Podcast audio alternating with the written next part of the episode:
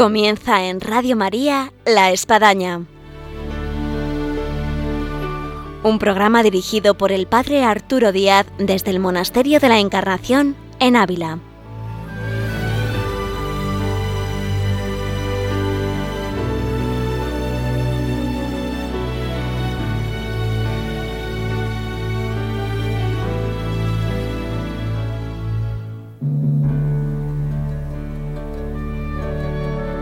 Hola, buenos días, bienvenidos a La Espadaña, les habla el Padre Arturo Díaz. Hoy nos encontramos en el último viernes de mes, de este mes de agosto, y como todos los últimos viernes de mes en La Espadaña, nosotros tenemos la vida y obra de Santa Teresa con María Ángeles Álvarez. Y le vamos a hacer llegar un programa especial en el que se han preparado las mejores páginas y más bellas de los escritos de Santa Teresa. Estamos en un tiempo de vacaciones todavía para algunos, de verano, eh, para todos por el clima y cuánto invita a leer, entre otras muchas cosas. Así que este es un programa para que gustemos a Santa Teresa en sus escritos. Y hoy, 28 de agosto, comenzamos. Bienvenidos a la Espadaña.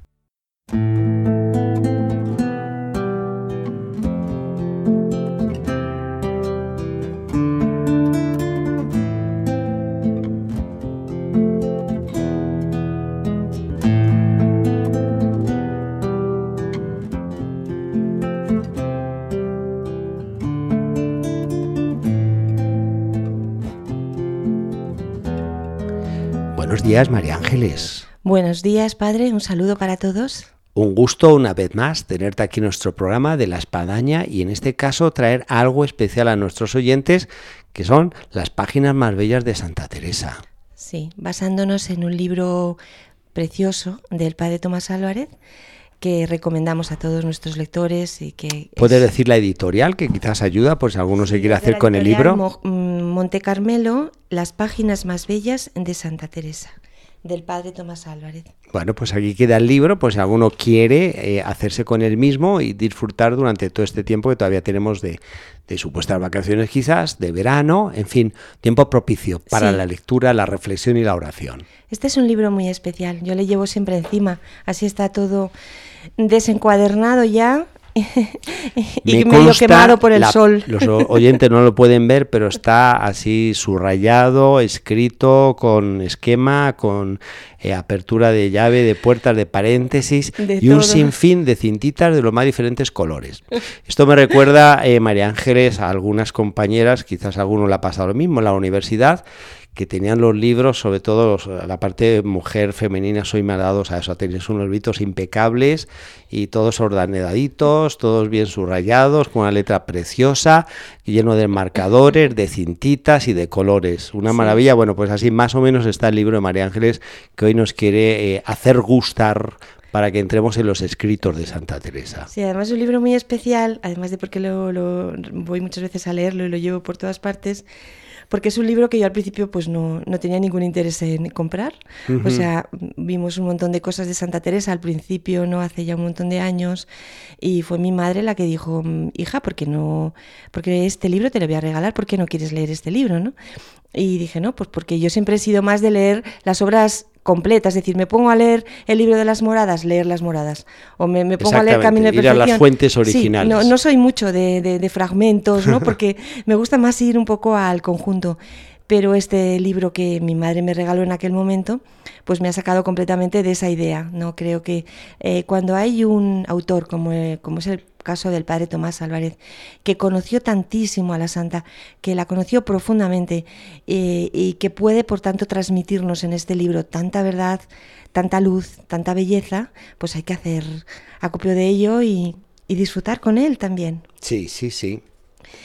Para que no se asusten los lectores, es un libro que debe de tener unas 175 páginas. 180 Casi lo acierto. Y 5 páginas. 185 páginas, así que tampoco que sea un libro voluminoso, pero es sabroso. Es muy ¿Por sabroso. dónde comenzamos, María Ángeles? Pues he cogido un texto eh, muy bonito eh, del libro de la vida eh, de la santa, en el que ella nos habla de cuándo fue el, el comienzo de su relación eh, con el Señor, es decir, de, esta vivencia profunda del Señor, que realmente es lo que a ella la dio la vuelta al corazón y lo que produjo su verdadera conversión, ¿no? El encuentro con el Señor, con el Señor Jesucristo, ¿no? Voy a leer este texto que, realmente es muy, muy bello. Dice Me parece, pero María Ángeles, muy doño lo que vas a leer y a comentar, porque eh, hace unos domingos atrás era la pregunta que hacía Jesucristo. Eh, ¿Quién decís que soy? Y efectivamente yo ponía el caso Santa Teresa de alguien que logró dar respuesta a ese quién decís que soy y hacer esta experiencia que bien, que bien vas a leer y a tratar. Sí, además, como vamos a leer en este pequeño texto, em, ella nos dice cómo ocurrió, es decir, qué es lo que ella estaba haciendo antes, eh, desde un punto de vista pues, de la vida diaria, ¿no?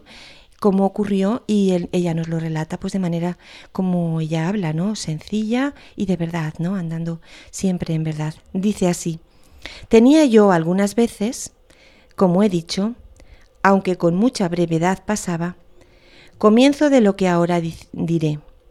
Acaecíame en esta representación que hacía de ponerme cabe Cristo, que he dicho, y aún algunas veces leyendo, venirme a deshora un sentimiento de la presencia de Dios que en ninguna manera podía dudar que estaba dentro de mí o yo toda engolfada en él. Es muy bonito porque nos viene a decir la santa que ella tenía estas dos vías de abrir su alma, ¿no? de abrir la puerta, que son mediante las imágenes del Señor, como nos dice, ¿no? mediante estas representaciones que a ella le gustaba tanto ver, ¿no? de cuadros, imágenes de Jesucristo que a ella la llevaban a esta piedad y a este momento, y también libros, como, como hemos leído. Es decir, me, me me ocurría algunas veces leyendo, un sentimiento de la presencia de Dios, ¿no? un sentimiento de que el Señor estaba con ella. ¿Y dónde estaba? Que estaba dentro de sí, como ya nos cuenta, es decir, como cuenta también San Agustín. Te buscaba, Señor, fuera y tú estabas dentro de mí, ¿no? Lo siente dentro de ella y dice algo que es muy también muy muy muy típico de ella y yo toda engolfada en él. Es decir, algo también del siglo XVI, una expresión que viene a decir que estaba deleitándose, que estaba disfrutando ¿no? con, esta, con este momento de unión con el Señor. E, ella luego acuñará una expresión muy teresiana que es engolosinar, pero bueno, ahí va entre engolfar, engolosinar. Ahora, esto que tú dices, María Ángeles, ¿qué concreto es y cuánto puede servir a quien quiere entrar en la vida de relación con Jesucristo, una vida de oración, de espiritualidad? Imágenes y libros. Y sobre todo disponerse. Claro. Buscar el momento, buscar las ocasiones, ¿no? Porque a veces vamos como desarmados, o sea, yo quiero sentir a Dios, quiero experimentar a Dios, pero bueno, a Dios también hay que ponerle medios, porque Dios se vale de lo humano.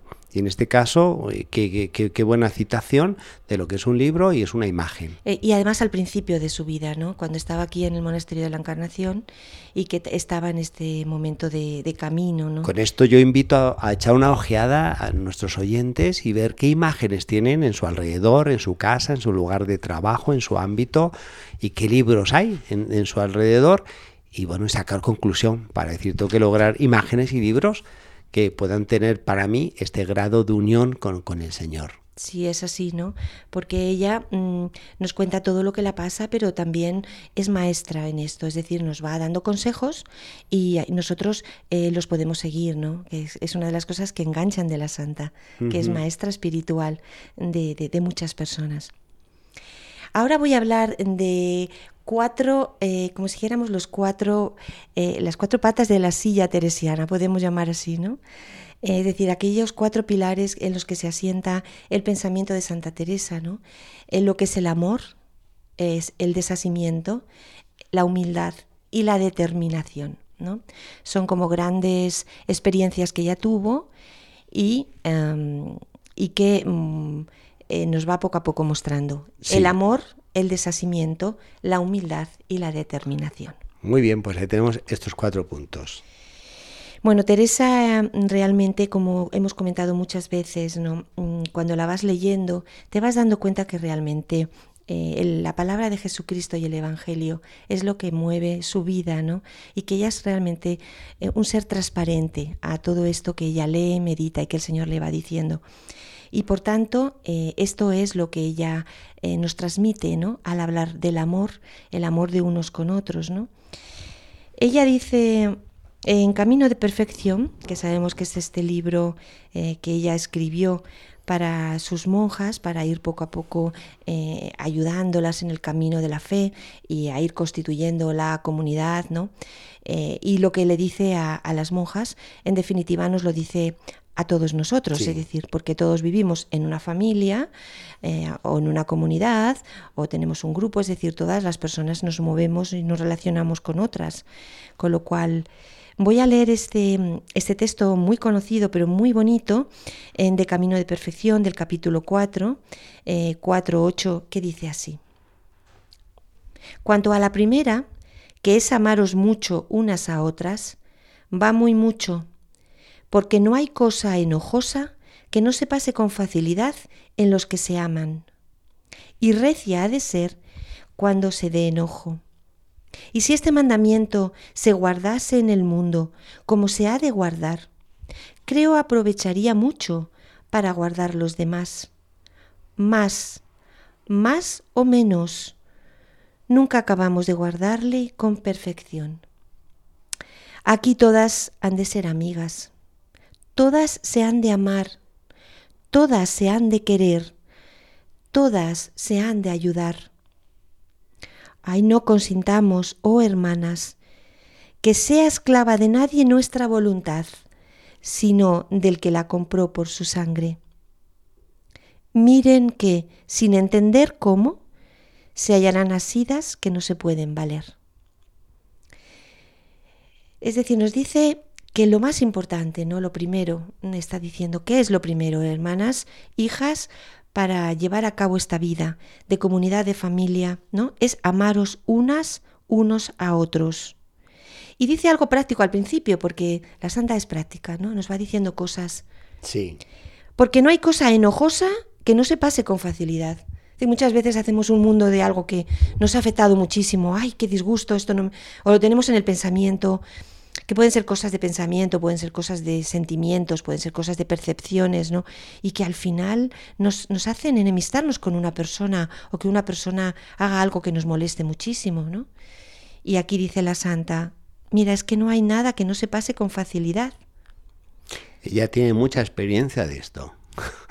si uno lee el libro de la vida, en fin, biografía sobre ella, con cuántas personas y situaciones ella tiene que batallar y que no va a ser fácil. Muchísima, su vida mm. entera, ¿no? Sobre todo mm. en el momento que empieza con las fundaciones.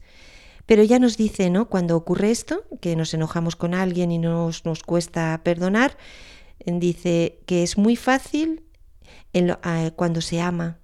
Es decir, el amor al final es lo que va a sacar de ahí. Es decir, mm, y tendremos que hacer ese ejercicio o esa meditación profunda. Eh, este enojo que tengo yo hacia esta persona con la que convivo, bueno, ella me dice la santa, ¿no? Relájate, medita y te darás cuenta como si la amas, se pasará y con facilidad, ¿no? Con rapidez. Y cómo, bueno, pues como nos dice, ¿no? Que todas han de ser amigas, todas se han de amar, todas se han de querer, todas se han de ayudar. Es decir, tanto me caiga bien como me caiga mal, como esta persona es afín, esta persona no lo es, ¿no? Todo eso al margen de una verdadera amistad y amor cristiano, porque al final amarás a todos, ¿no? Que es realmente lo que Jesucristo nos ha enseñado. ¿Cuánto nos ayuda el examen de conciencia? Yo creo que hay más de algún oyente que está tomando buena nota y dice, bueno, ¿cuánto hay que aplicar este primer punto? Quien vive en vida de comunidad, de vida religiosa, quien vive en una comunidad parroquial, quien vive en un ámbito familiar, laboral, en fin, lo que supone. Exactamente. Dice la Santa en Camino de Perfección, quien de veras aman a Dios, todo lo bueno aman, todo lo bueno quieren, todo lo bueno favorecen, todo lo bueno loan, con los buenos se juntan, siempre y los favorecen y defienden. Es decir, es así, ¿no? El amor al final pues es el que el que nos saca de todo y el que nos da pues la posibilidad también de vivir con más sosiego en nuestra vida, no tener muros interiores eh, que nos vayan haciendo daño. Este sería el primer punto, amor. El segundo sería el desasimiento, palabra teresiana, que yo creo que es, no sé, por lo menos para mí, como la palabra de Teresa. decir, ¿qué palabra define Santa Teresa? Desasimiento. ¿No? Porque quizás cuando la vas conociendo y haciendo camino con ella, es la palabra que todos los días te repites en tu interior, ¿no? Desasimiento. ¿Qué nos dice ella? Eh, nuevamente en Camino de Perfección, en el, en el capítulo 8.1. Dice así. Ahora vengamos al desasimiento que hemos de tener, porque en esto está el todo, si va con perfección. Aquí digo está el todo, porque abrazándonos con solo el Criador, y no se nos dando nada por lo criado, Su Majestad infunde de manera las virtudes que trabajando nosotros poco a poco lo que es en nosotros, no tendremos mucho más que pelear, que el Señor toma la mano contra los demonios y contra todo el mundo en nuestra defensa. ¿Pensáis, hermanas, que es poco bien procurarse este bien de darnos a todas al todo sin hacernos partes? Pues en él están todos los bienes, como digo, alabémosle mucho, hermanas, que nos juntó aquí, a donde no se trata otra cosa sino de esto. Y así, así no sé para qué lo digo, pues todas las que aquí estáis me podréis enseñar a mí pues confieso en este caso tan importante no tener la perfección como la deseo y entiendo conviene, y en todas las virtudes, y lo que aquí digo lo mismo, que es más fácil de escribir que de obrar, y aún en esto no atinara, porque algunas veces consiste en experiencia el saber decir, y debo atinar por el contrario de estas virtudes que he tenido es decir, el, el desasimiento de todo lo creado para podernos unir al Criador. ¿no? Y cómo ella se da cuenta y nos cuenta aquí ¿no? de lo difícil que es y cómo es un camino de, toda la vida. ¿no? Y que muchas veces en ese análisis de conciencia que hablaba padre, ¿no? En diario es en lo que tenemos que ir, ¿no? Si alguno quiere un, un sinónimo de desasimiento, es desapego. Desapego. Exactamente, darle valor a, a, lo que tiene y quitarnos todo lo demás que nos, eh, nos, da intranquilidad y que nos hace tener problemas. Eh, con Lo más difícil que tenemos que tratar es con nuestro propio ego, ¿no? Con sí, sí, sí. propia tenemos también eh, la humildad, ¿no? que quizás es eh, otra de, las, de los pilares ¿no? del pensamiento teresiano. Ya llevamos dos pilares, amor, desasimiento, vamos con el tercero, humildad y nos queda determinación. Sí, vamos a hablar de, la humildad también en el camino de perfección en el capítulo 17, eh, de lo que dice la santa, ¿no? Cumple mucho que tratéis de entender cómo ejercitaros mucho en la, en la humildad, y este es un gran punto de ella, y muy necesario para todas las personas que se ejercitan en oración. ¿Cómo podrá el verdadero humilde pensar que es Él tan bueno como los que llegan a ser contemplativos? Que Dios le puede hacer a tal, sí por su bondad y misericordia mas de mi consejo siempre se siente en el más bajo lugar. Que así nos dijo el Señor lo hiciésemos y nos lo enseñó por la obra. Dispónganse para si Dios les quisiere llevar por este camino. Cuando no, para eso es la humildad, para tenerse por dichosa en servir a las siervas del Señor y alabarle, porque mereciendo ser sierva de los demonios en el infierno, la trajo su majestad entre ellas. Es decir, la humildad como, como la verdad, ¿no? La humildad que es andar en verdad, ¿no? Como dice Teresa. Es decir, sabiendo lo que yo soy, en mi bajeza, entonces es que me voy a situar en ese lugar en, en mi día a día. Santa Teresa nos pone un espejo fantástico sobre la humildad, que es, bueno, verte en, en la verdad y, bueno, te da como tú eres. Y, entonces, exactamente, y tenemos que ser lo que ella dice también, ¿no? Siervos del amor, que es una expresión teresiana muy bonita, ¿no? Siervos del amor, que significa servir a los demás, es decir, siervo significa servir a los demás para servir a este gran Señor. Y por último, padre, ¿no? que ya andamos ahí, eh, vamos a hablar de la determinación. Una, palabra eh, muy teresiana y que eh, viene bueno a marcar todo el dinamismo teresiano, la determinada determinación. La determinada determinación de una mujer que fue valiente, que tuvo muchas enfermedades a lo largo de toda su vida, tuvo muchos problemas, que estuvo revisada por todo el mundo, puesta en, en solfa, podríamos decir, ¿no? y que ella, cuando tenía que hacer algo por el Señor, algo que su conciencia le decía en la oración profundamente, y el Señor le ponía ahí lo que tenía que hacer, ella iba con determinada determinación, o sea, nada se le ponía por delante, y por tanto es algo muy bonito, ¿no? Em, esta es la determinación de, la de Teresa, ¿no? Y voy a leer rápidamente también otro pequeño texto de Camino de Perfección. Hemos celebrado el 24 de agosto pasado eh, lo que en, el Camino se llama la Reforma, el Día de la Reforma, que Santa Teresa sale aquí de este monasterio de la Encarnación y se encamina hacia el nuevo convento a fundar San José y en esa determinada determinación lo que supondrá esa fundación que será fundación de, miles de fundaciones luego en, el tiempo. Sí, justamente en este texto que voy a leer, padre, parece que está hablando de este momento que está usted refiriendo. Me imagino, porque fue clave. Dice, dice Teresa, pues digo que va muy mucho en comenzar con gran determinación, por tantas causas que sería alargarme mucho si las dijera. Solas dos o tres os quiero, hermanas, decir. La una es que no es razón que alguien a quien tanto nos ha dado y continuo da, que una cosa que nos queremos determinar a darle, que es este cuidadito, no cierto sin interés, sino con grandes ganancias, no se lo dar con toda determinación, sino como quien presta una cosa para tornarla a tomar. Esto no me parece a mí dar, antes siempre queda con algún disgusto a quien ha emprestado una cosa cuando se la torna a tomar, en especial si la ha menester y la tenía ya como suya, o lo que si son amigos o a quien la prestó le debe dar muchas gracias sin ningún interés.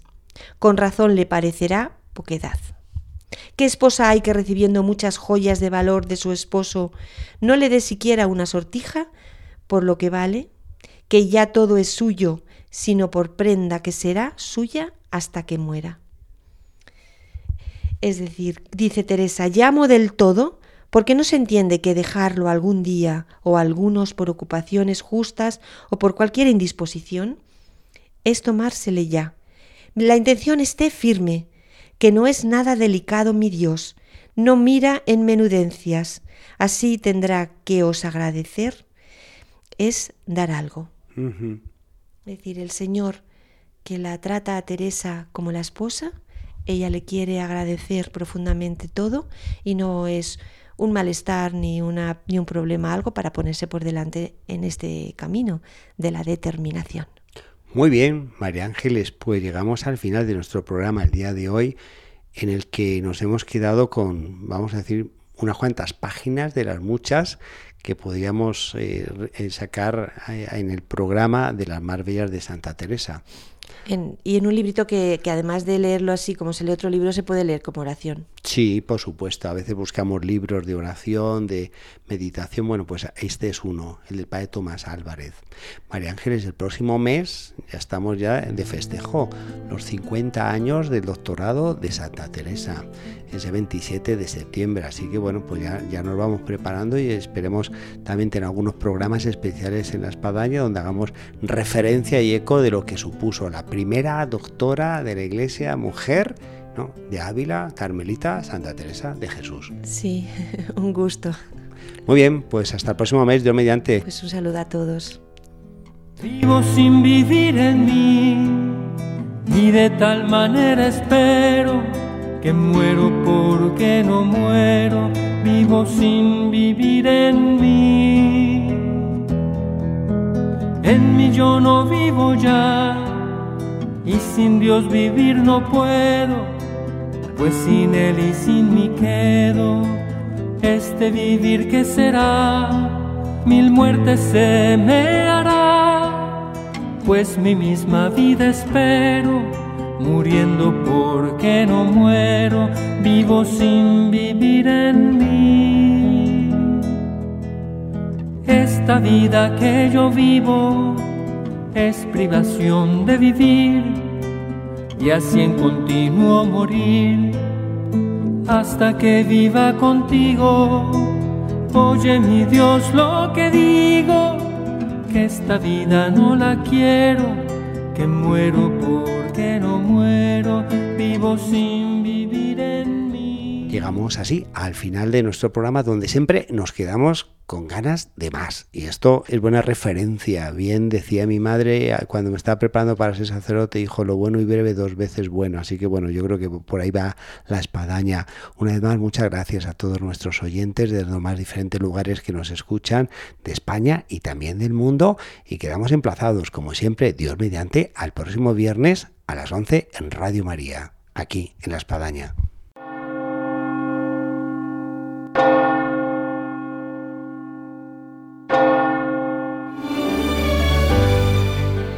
Han escuchado en Radio María La Espadaña, un programa que dirige el Padre Arturo Díaz desde el Monasterio de la Encarnación en Ávila.